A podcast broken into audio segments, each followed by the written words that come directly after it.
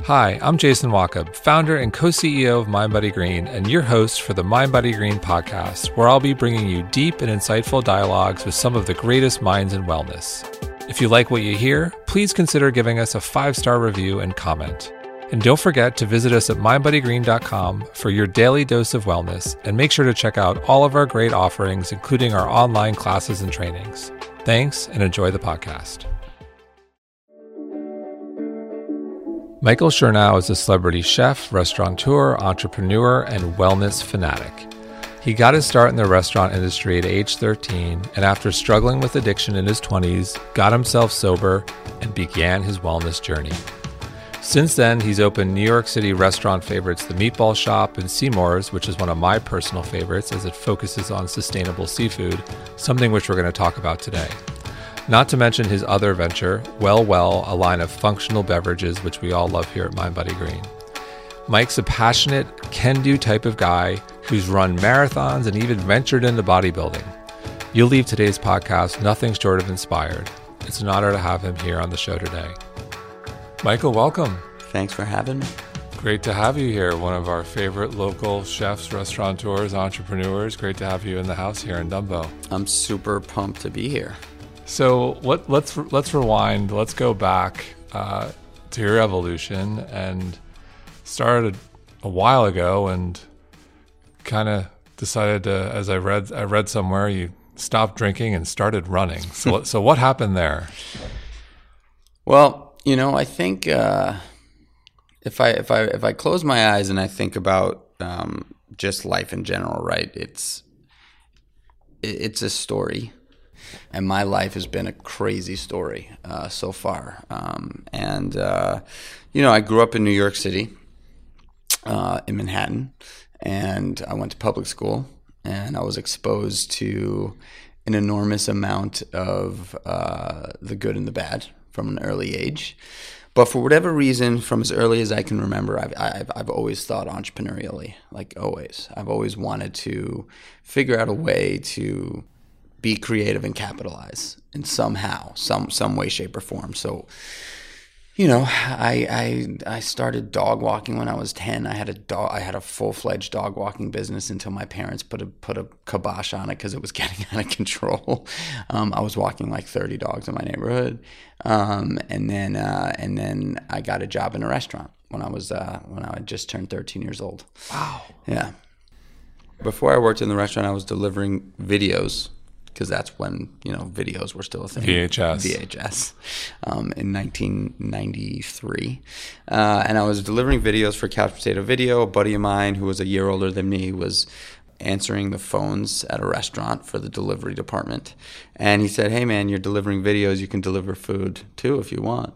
And they were two blocks away from each other, so I ended up doing it, and I got a job there at that restaurant. Ironically, a vegan restaurant. Which And, restaurant? Uh, the Candle Cafe It's still around. still around. Yeah. still around.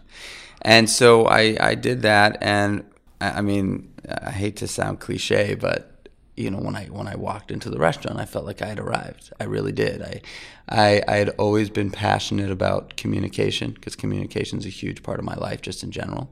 People are what drive me making people happy are what drives me and so that that sort of fueled this fire for my career but also f- fueled this fire for uh, drinking Sure. and, and and and becoming comfortable because I loved I loved being in in in the mix so much and I was always the youngest one um, and so alcohol really became a part of my life early on uh, and then very quickly soon after alcohol drugs uh, you know I I just I, I worked I worked in the restaurants. My parents really didn't have much control over me. Um, my my household was a bit rough, and so I I just sort of escaped into restaurants and alcohol and, and partying at a young age. Um, and I moved out of my parents' place when I was 15, and I was just a, a, wild man on the streets uh, in, of New York, and I I, oh, I stayed working in restaurants, and I worked my way up, and you know I was a delivery boy and a dishwasher and a and a back waiter and a bus busser and a bar back and then a bartender, and then ultimately you know I I'd become somewhat of a of a downtown kid in the restaurant industry. I always maintained a job in a restaurant or a nightclub, um, and then when I was 20 years old, I landed a job that I had for eight years at a restaurant in the East Village, um, with one year hiatus when I tried to live in Los Angeles and hated it. Um, no, no, no, no, nothing against LA. I love going there, but it's just tough for a New York City kid to move out there. But anyway, so I got a job in this restaurant, and it was really great restaurant, hot spot. I mean, packed every night. I was sort of like the man behind the bar, and um, my drinking career really took off there because I didn't have you know, it was part of the culture there. What was the place? Called Frank Restaurant. Um, sure. It's one of the best. Still around, too. Still around. It's one of my favorite places on the planet.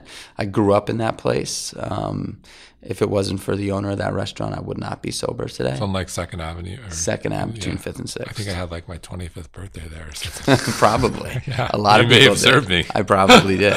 Chances are, I lived. I lived in may that have place. served me way too much there.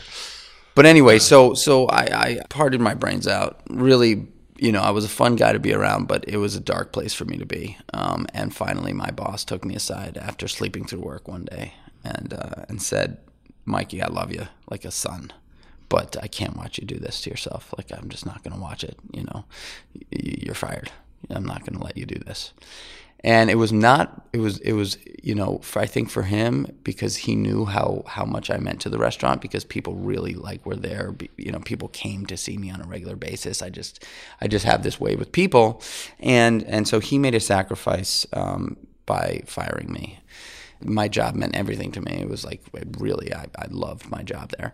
And he said look man i i don't want to fire you but I'm I, am i am not going to watch you do this, and it's I'm not your father.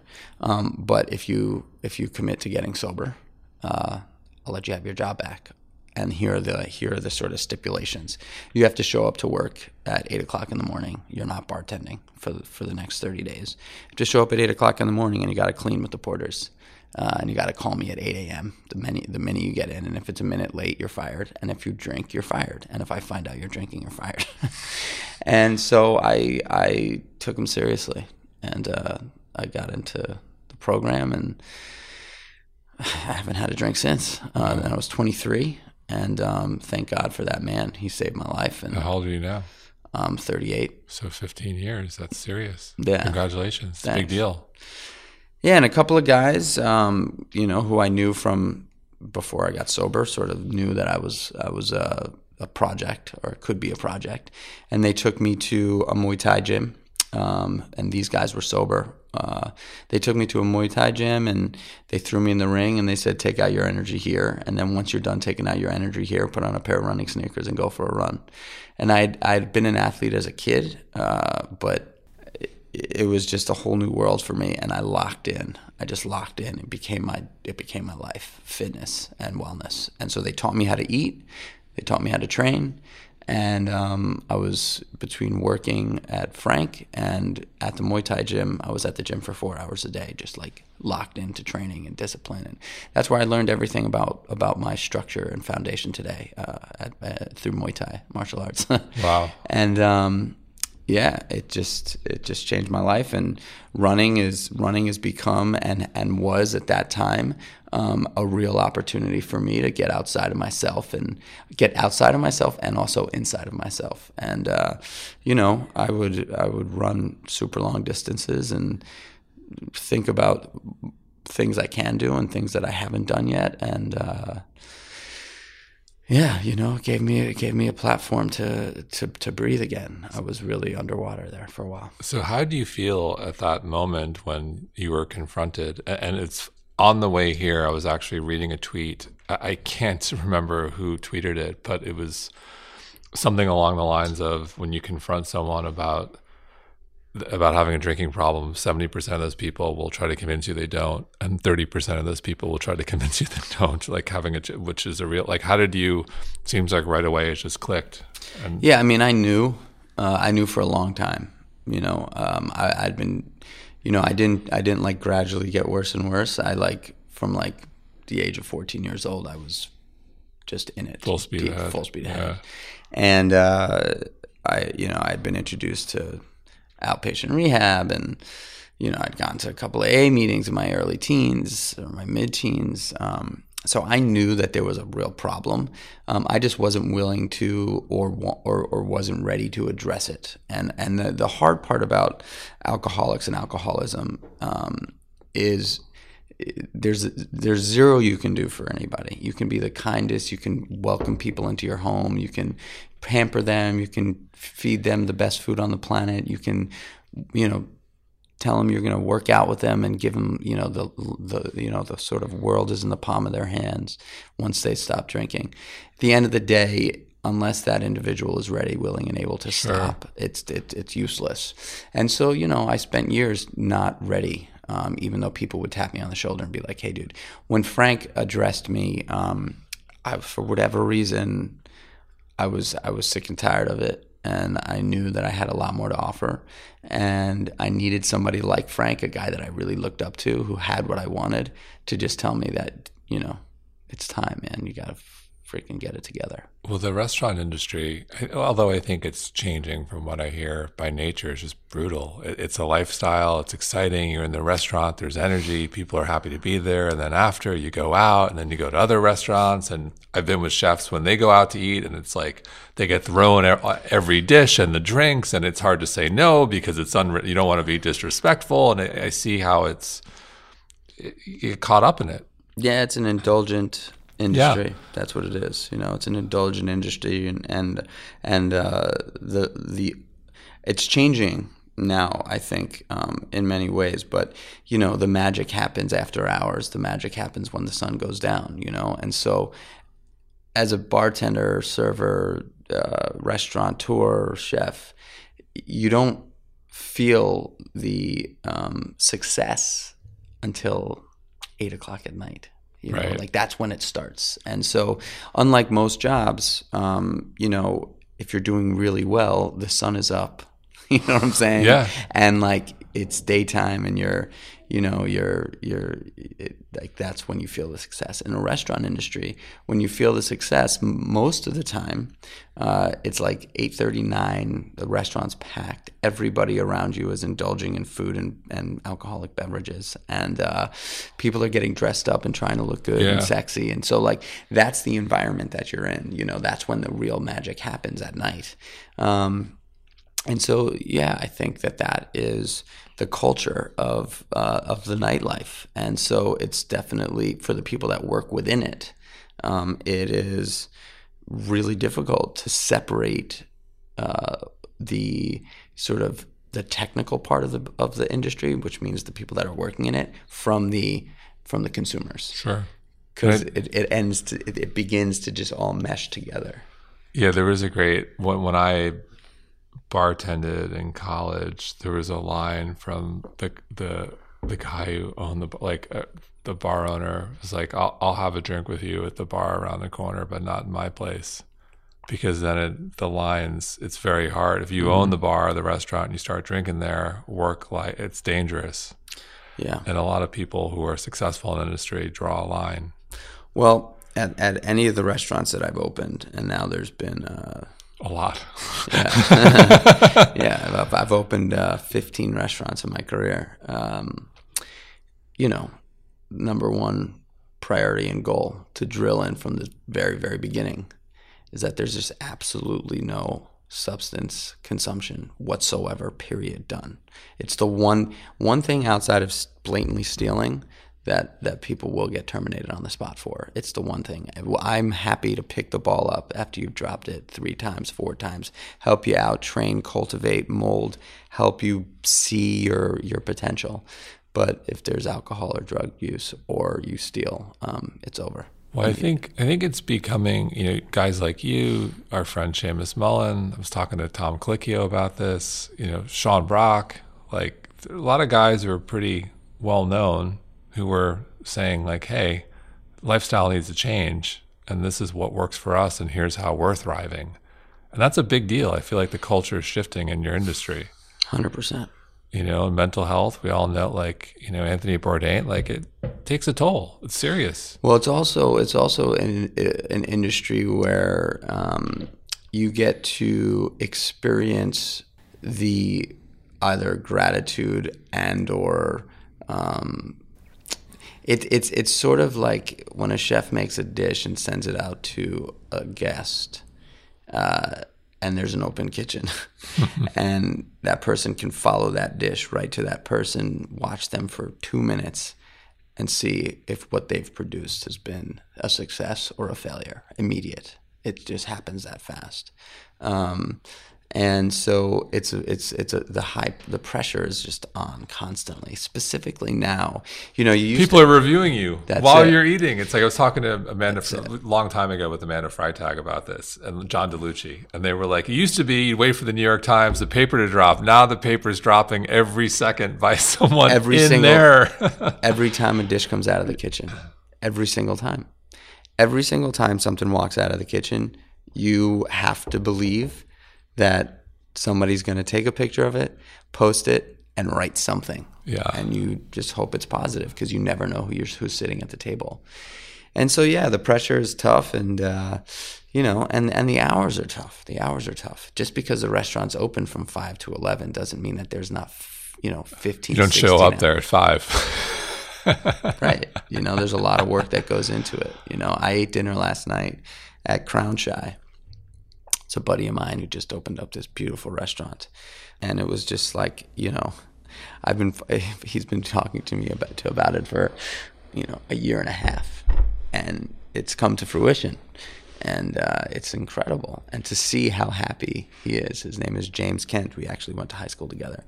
He was uh, he was at EMP for many years, and then he went over to Nomad, and he was the executive chef of Nomad.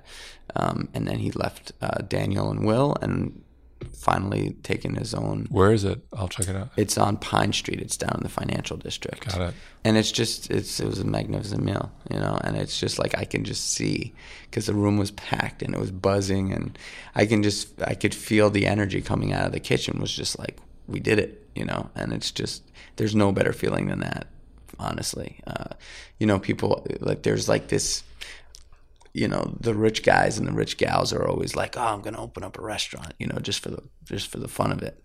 Um, it's so hard. Oh yeah. It's so hard but when it works it's just like you know it's incredible. And so going back to you know, you start running, you start taking wellness seriously. So you're running, you're doing martial arts, and you know recently you were on Instagram, you know, show, showing the you, you were. jo- I, I was saying like I don't know if you were half serious, half joking. You're like I'm I'm going to be a, a bodybuilder now. Looking at the photo of you on Instagram, I'm like. I think he is a bodybuilder. like you're in the best shape of your life. And so talk about that evolution and like your routine. So like your guy is busy. You got multiple restaurants all over the place. You got two young kids. Yet you're super serious about wellness. And you got another business too. Well, well, what's we'll talk about. So you got a lot going on. So what do you do? Like what do you eat? Your workout routine, how do you make it all work? Because a lot of people will say, well, I'm like I don't have time. But somehow you make it all work. well you know i think i spent years uh, trying to figure out the balance you know um, i opened up my first business when i was 28 so um, those couple those first couple years there i lived and still live in williamsburg. And my first restaurant was uh, in the lower east side. So for the first two years uh, i didn't get a chance to really go to the gym because I, I, I lived in the restaurant. And so i would wake up early in the morning i'd put all my work clothes in a backpack tight to my back and I'd run to work every morning. and then when I'd get to work and you know it's so funny that like I have staff members that are still working at the meatball shop that remember this. Um, I would do over a thousand push-ups a day in the bathroom just because I'm fitness is a huge part of my life. So I guess I should start by saying fitness and and wellness are a massive part of my life. My priority in life is my family. 100% right? That's my number one priority. I read something somewhere recently that said like priorities should not be plural. It's it is a priority right? My number my priority is my family. So that's just let's just take them out of the equation because everything is for them wholeheartedly. I, I try to stay fit and healthy and well so that i could play sports with my kids forever you know like i don't want to be like the you know the guy that's like oh i want to play you know throw a football with my kid at 13 like I want to be able to run marathons with my sons at when they're 40 and I'm, you know, 80. Like that's the way I see it. So I, I fitness, you know, plays into my family and business obviously plays into my family. So ultimately priority family. Then there's, there's like other pillars in my life that I, I don't sacrifice. So there's business, there's fitness, and uh, and and then there's I guess like alone time for me, which I don't really get uh, as much of. I haven't figured out that balance yet, but things get busy and crazy. I wake up at 4:30 in the morning to get to the gym. It's a it's it's it's a it's it's necessary for me. Like I don't, you know, when people like I don't have time, um, uh, that's BS as far as I'm concerned, right? Like you can make time if it means enough to you. And fitness and wellness means enough to me that I will schedule it into my day like a meeting um, every day. I don't miss it um, because I know that for me, what fitness is, is a win. Every time I do it, it's just a win and we all like to win. And so if I can't win at everything that I'm doing because that's unrealistic, I know that I if I get to the gym and get a good training session in, I've won. And that if that's my only win for the day, that's my only win for the day and I'm happy. And so I do it. And you know, people will call me crazy, um, and maybe I am, but I need to do it, and I do it like intensely um, because it means so much to me. I feel better I feel better. And we have to do things today, specifically with all the technology and the hyper uh, communication and accessibility. Just we have to do things today, as far as I'm concerned, that are physically rewarding, mm-hmm. because the stresses of life today really bog us down mentally. And so, if you do something that's physically rewarding, it ultimately affects your mental state. It just does. And so, physical fitness and and taking action that way is absolutely necessary for me. And so what do I do? I challenge myself. So I'm always I've always got a new challenge. You know, I run the New York City Marathon last year. A friend of mine said, "Hey, what's your next challenge?" I said, "You know, I'm not sure yet. I know I'm running the marathon next year, um, and I'm going to try to do a faster time." Um, but she said, "You know, you should you should try bodybuilding," and I was like, "Bodybuilding?" She was like, "Yeah, you should try it." She's a bodybuilder. And so the next day, I just looked into it and I found a coach and just went for it. And I, I trained really hard for it. I trained, uh, I, I signed up immediately for a competition because um, I work really well, specifically in fitness, but also in business. Um, I don't set goals for my family because I, you know, I don't want to have that pressure in the family arena. Um, but for business and fitness, I set goals always. And, uh, I, I, signed up for a competition that just passed last Saturday uh, in Los Angeles. And um, I took it very seriously, like as if I was a pro bodybuilder. Like that was the way I, I approached it. and uh, I did good. I, I, came in the top 10. That's awesome. Congratulations. Thanks. But I, I, believe that, you know, I think with, with wellness in regards to nutrition, what you put into your body, and fitness or movement, what you do with your body, for me, I tend to have a better outcome in my journey if I have a goal set. If I'm just like aimlessly sort of eating or training, I don't. It's it's not as meaningful to me. So I like to to set a goal, have some sort of a finish line, uh, and then I just jump right into the next. So now that you're in the professional arena, so you work out every day, non-negotiable in the morning don't. I get why people work out in the morning. You don't miss it. There's no excuse. There's no meeting that happens at 6 a.m. Mm. So well, I don't. I don't. I don't always work out in the morning. I sometimes, you know, I'll, I'll work out. Uh, you know, if I if if I have the opportunity, I'll work out in the afternoon. But uh, if I don't have the opportunity, and if if I know that like I got a business to open, which has been a part of my life, I'm not going to subject my business partners with my personal need to train. So I will wake up at 4:30 in the morning and get out of the house by 5 and train from 5 to 7 home for breakfast with my kids and take my kids to school. But you never miss. Never miss. Every day. Every day. Oh, six what, days. What's the minimum? I'm curious. How, what's the minimum time in the gym and maximum? I know it's probably evolved.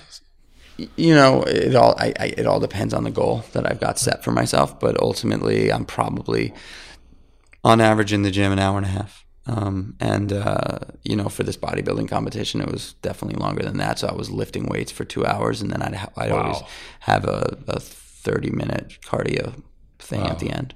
So, how do you eat now? I'm curious, as someone who's technically a professional bodybuilder. Well, you know, I'm not pro. I didn't get my pro card, but um, I have a feeling you'll get it if you want it. I think I could probably get it next year if I wanted it. um, now, I, at least I know what my competition is. Um, so I've never counted macros before, before this bodybuilding competition. So this bodybuilding competition introduced me to macro counting, which is both incredibly informative and also extremely dangerous for me because now I know the implications of nutrition in a much more finite, detailed way. So I'm trying to back out of it, back off of the macro stuff, like but it's so ingrained in me. My wife is like, "Are you really going to weigh your food still? Now that you're not doing this anymore, do you have to weigh out your food?"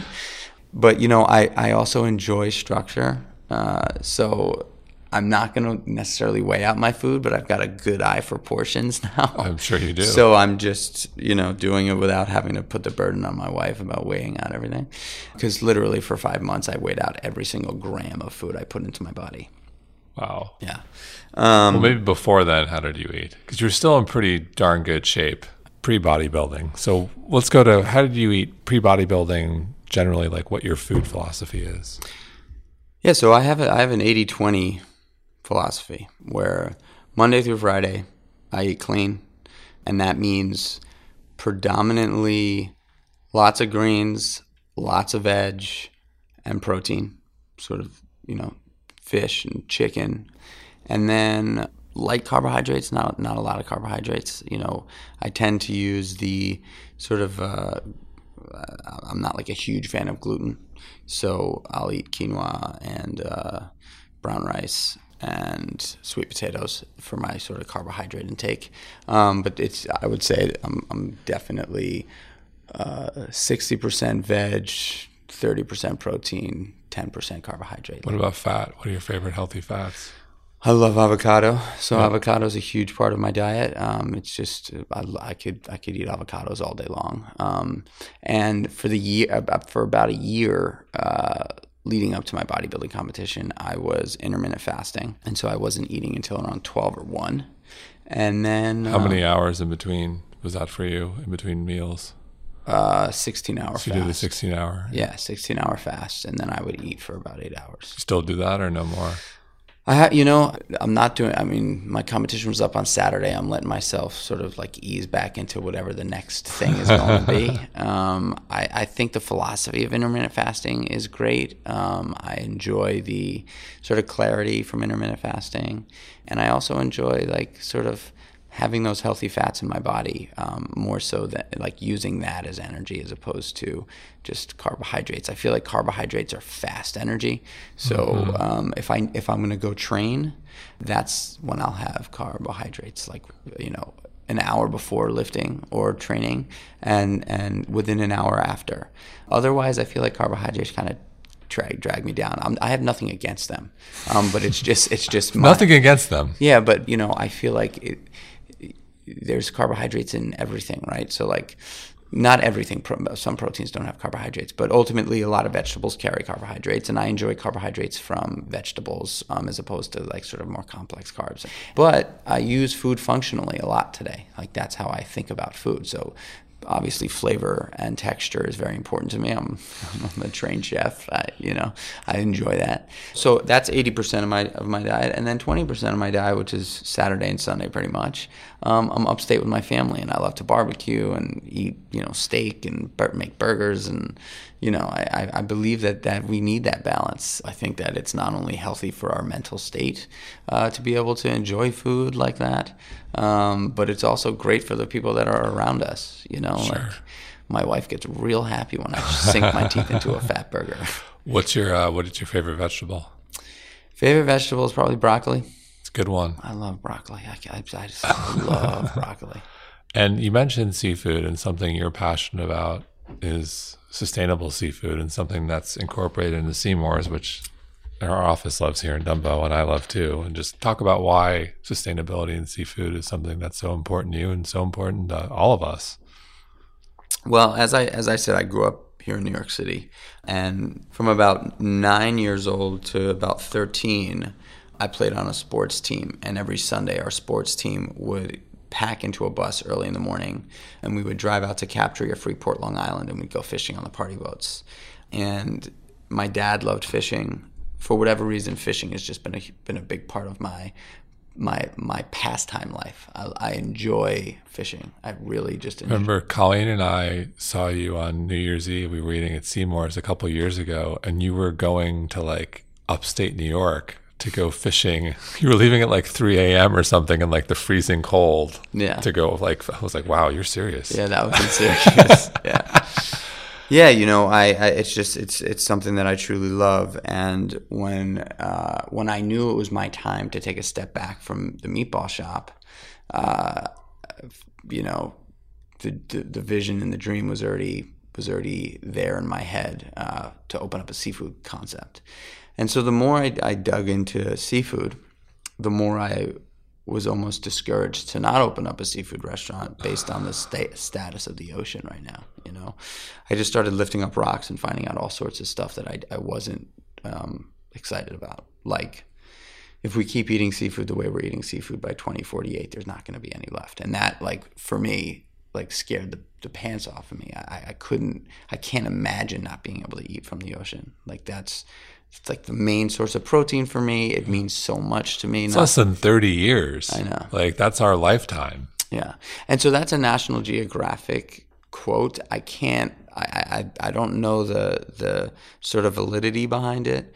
Um, Sure, but it's directionally accurate. yeah, you know, when I read that, um, it just, it was just like, I couldn't believe it. And so I said, you know, let me start looking into some of the species of fish that I grew up catching because you never see them on menus ever. And I said, these these fish can't be depleted. They- They're, when was the last time I saw bluefish on a menu? Or when was the last time I saw porgy on a menu? Or, or skate or monkfish? I mean, you see monkfish here and there, flounder, black bass. Like these fish that I grew up catching, you just simply don't see on menus on a regular basis. You do see a ton of tuna, an enormous amount of salmon, Salmon. shrimp, scallops, halibut. So I started looking into the species of fish that swim local to New York, the fish that I grew up catching, and sure enough, they were um, incredibly abundant and totally sustainable. And I said, "That's it. That's what I got to do.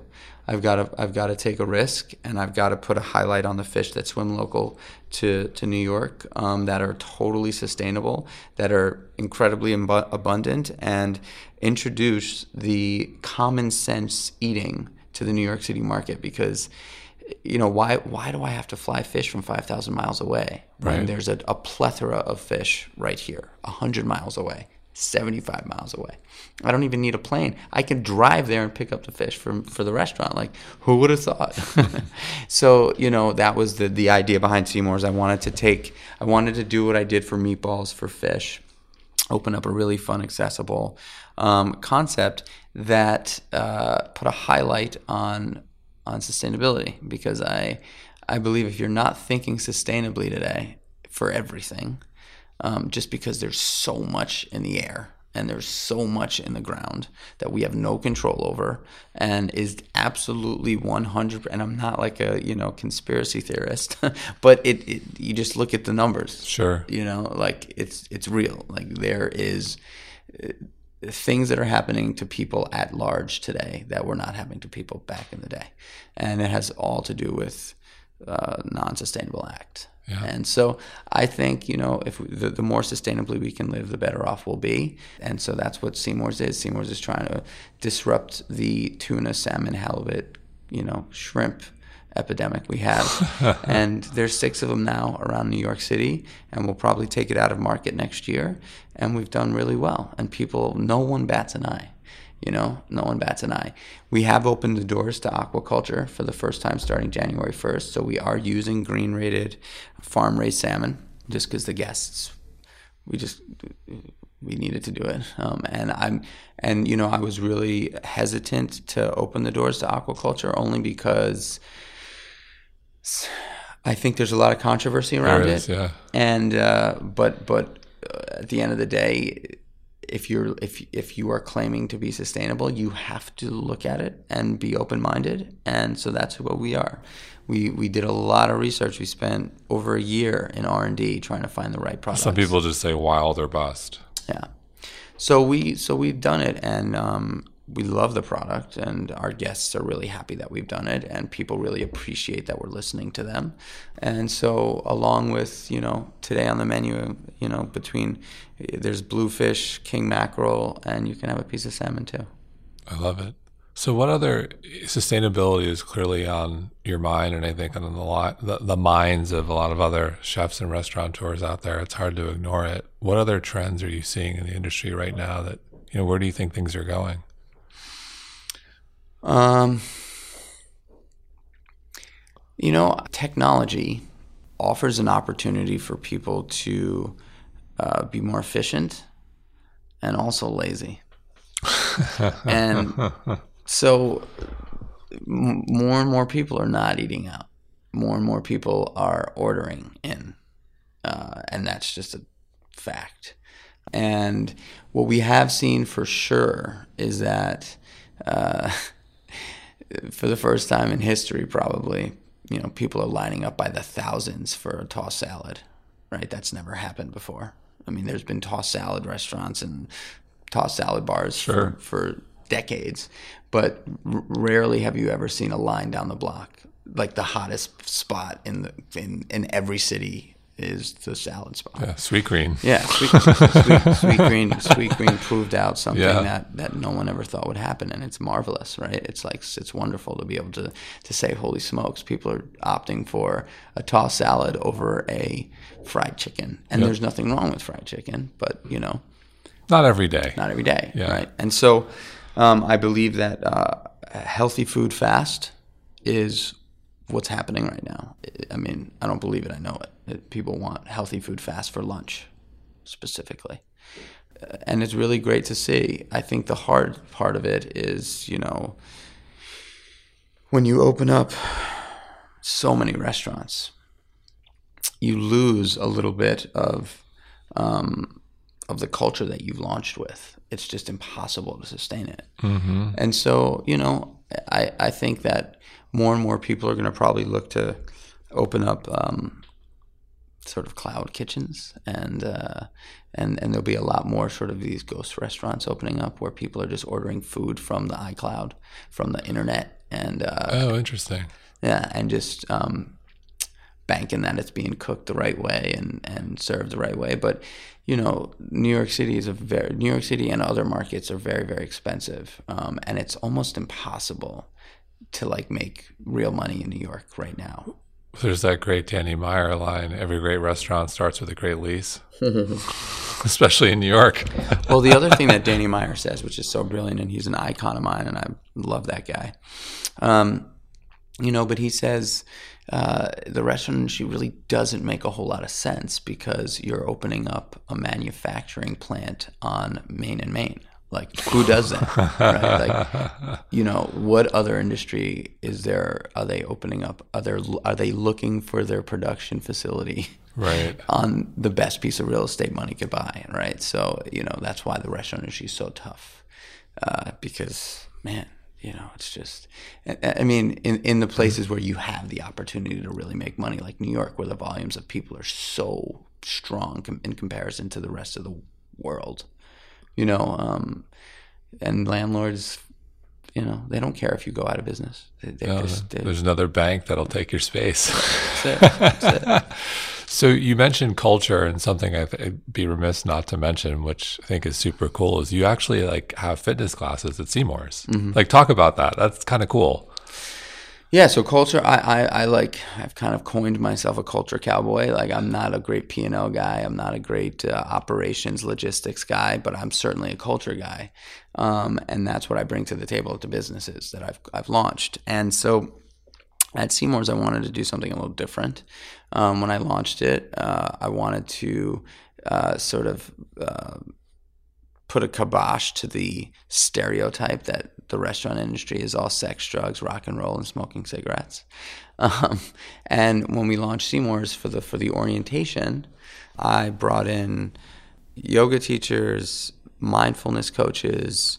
Um, we did a two day, ten hour self development, hardcore, intense session with uh, a really good friend of mine who was at Lululemon for a while. Um, I wanted to do something that that that offered value uh, in a different way than you know like the the staff that I hired for the restaurant was blown away.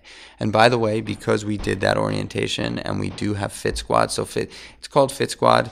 Basically, you know, it, it, used to be a lot more often. Now that there's so many restaurants, a lot more challenging to do it. But once a quarter, for the most part, um, we take the whole crew to a fitness studio, or we take one of the restaurants, clear out the restaurant, bring a fitness trainer into the restaurant, and they they work out with the, the, the team. Or I'll lead a run, or a boot camp, or in, you know. But it's always either in the restaurant or at a studio, and whoever wants to come out of the whole entire 350 Seamore's employees uh, can join in. I love it. But I will say that because of that initial orientation, and because of the intimacy of that orientation, and the way we got to know each other, and the um, the vulnerability that everybody was willing to participate in then 90% of the staff is original. Wow.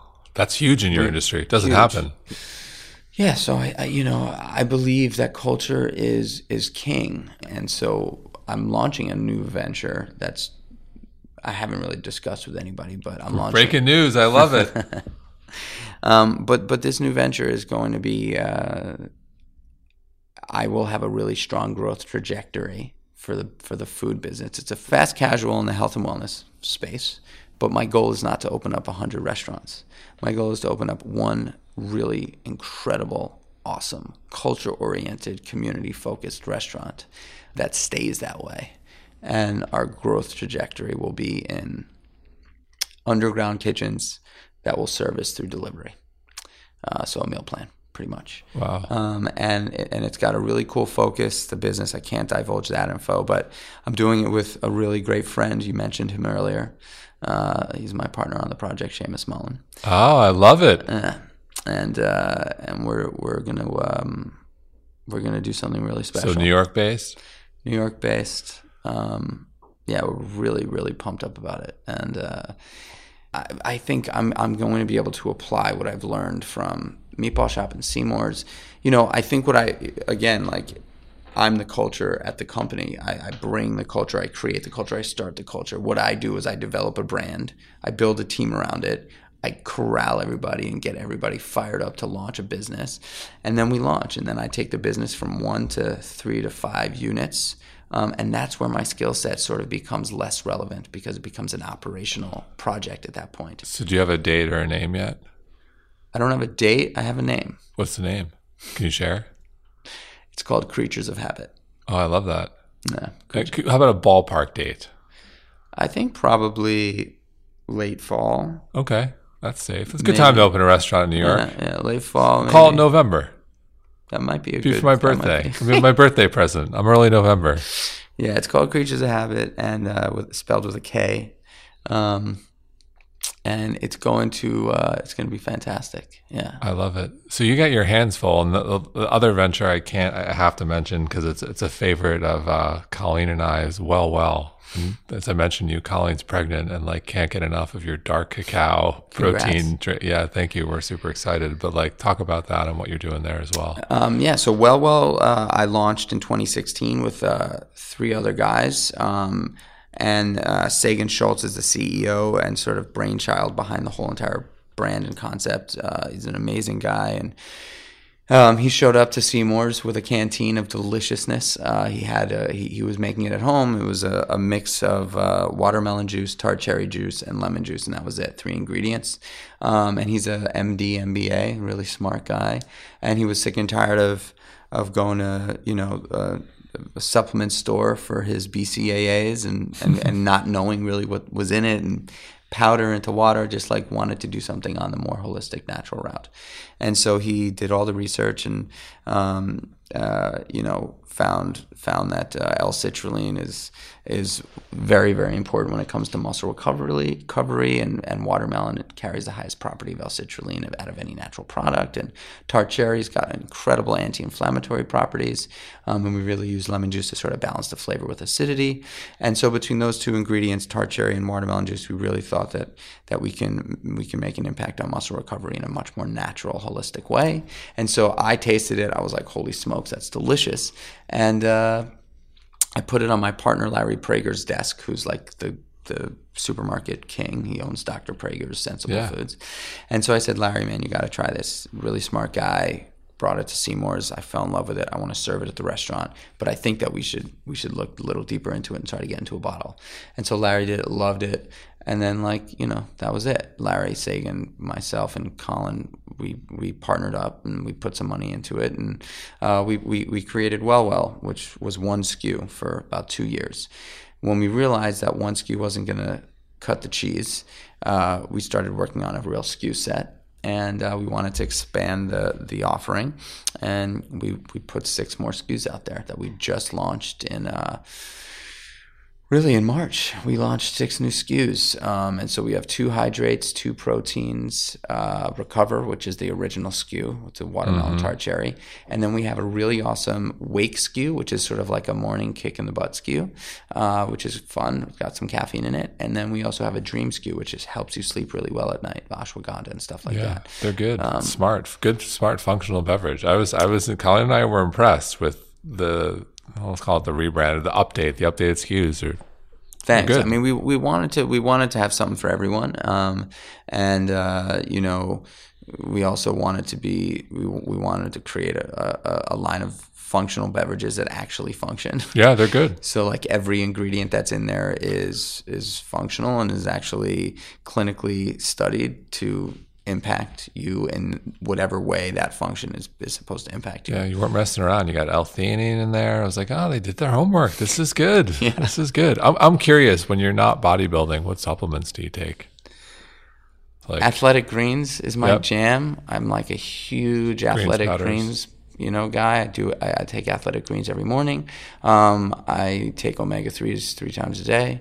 Um, I take a multi, and I do sneak in pre workout because I enjoy pre workout. So I take pre workout. I do a protein shake every now and again, but I typically get my protein from real food. Right. Um, but in terms of uh, of supplementation, yeah, you know, I, I, I do D three. Uh, sure. I keep it pretty clean, you know, um, in terms of like, I don't really, I've, this is the first time I've ever explored like real bodybuilding uh, supplements. Different world. Different world, Different man. I mean, and it's so intense. It's so Yeah. intense. Like once I got to this competition, the amount of supplementation that people use, and this was a natural bodybuilding competition. There were no steroids allowed. um, and so, uh, you know, Keep it that way. yeah, yeah, yeah. but you know, regardless, you know, you, like the amount of, of supplements that, that these guys and gals take are just incredible. It's like a third job for you. Well, there's just like you know, like I saw people walking around with just like gallon bags filled with pills, you know, and it's just uh, you know when you're trying to push your body to, you know, see it, it's like two percent body fat, which is ultimately where I got down to, you know, it's crazy. That is crazy. So I, I always close with the last uh, two questions. So what what keeps you up at night, and what has you excited every morning? And then, if you could go back in time and give yourself advice, what advice would that be? So we'll start with up at night, excited in the morning. I guess I'll use an example from two nights ago. I woke up at three thirty in the morning, um, and uh, fear set in pretty quickly, and I guess the idea that um, I'm an entrepreneur and I take big risks, and they can come to a screeching halt at any time, um, and I have a family to take care of, and so I don't. I don't have like a, a, a stable, steady income. You know, I mean, I do, but I don't, right? Because Sure. I'm the I'm the I'm the boss, so I'm the leader of the team. So you know, if anybody's going to take a, a pay cut, it's going to be me, and and I've experienced that. So like that's that's the scary part of my life is that like I am a risk taker um, in a real way and somewhat fearless. I mean, I, I'm a fearless risk taker. Uh, so I walk into things not thinking about failure ever. I, I'm like an optimistic, just just totally optimistic individual, and I think you have to be as an entrepreneur. But you know, sometimes when you wake up early in the morning and you're alone, and or you know, you feel like you're alone, Alone with your thoughts in the middle of the night. Yeah. I've been there. Yeah. So like you know, you know the deal. It's like it could. It, there's no like no one's cutting my check, you know. and so I guess that's kind of what keeps me up at night sometimes. But for the most part, I'm pretty optimistic, and I feel like no matter what I put my mind to, I can achieve. So, um, and that's not in a cocky, pompous, sort of like overconfident way. That's just in a hey, I'm a super optimistic guy. I have a very positive outlook on life, and I know for certain, based on my history, that if there's something that I want, I go get it. Period. And so that's the way I sort of approach life. Um, and then um, what keeps me up in the morning? Gets you excited in the gets morning. me excited in the morning. Well, I love my wife and my kids, so they they get me excited every day. Um, but outside of them, I think uh, creativity. I love to create. I truly, I just love to create and make people happy. And so those are the two things that really drive me the ability to create and communicate and make people happy. And so every day I make sure that there's some sort of creative, um, creative action I'm taking uh, towards a project, towards a goal, towards something. Um, I really look forward to that. I love just like coming up with something new um, and building. And so that that's yeah creating and, and, making people happy i love it and then if you could go back in time and give yourself advice you know maybe it's that that moment when frank confronted you all that all those years ago if you give yourself advice back then what would it be um it's a good question you know i believe and i say this for business but it applies to everything but I, the quote that I've come up with for it is the business of business is relationships. The foundation of relationships is trust. And I think I spent a lot of my youth not trusting, um, and a lot of my early adulthood not trusting, because I thought that I needed to, like, I was the only one that can do it. Um, if I wanted to succeed, it would have to be me. Um, no one else could do it. No one else can help. And so, what I would say, uh, the piece of advice that I would, would give myself or anybody that's sort of young and listening or going through it. Ask for as much fucking help as possible. Sorry. sorry. No, no, it's all all good. Yeah, ask for as much help as possible. Ask for help in every opportunity you can. Always ask for help. Just ask for help because uh, having smart people around you is absolutely necessary having people that are better than you around you is absolutely necessary. You're actually not smart if you don't have smarter, better people around you. And so I've I've learned to ask for as much help as possible, and I wish I asked for more help back then, um, because. Uh, help is key to success. I love that. It, uh, JC, the founder of Movember, the great men's health organization, was on this podcast a year or so ago, and and his advice was uh, if you're in if you're the smartest guy in the room you're in the wrong room. It's a great yeah. great quote. I love it. Michael thanks so much. So happy you brought me in. Awesome. Thanks guys. Thanks for listening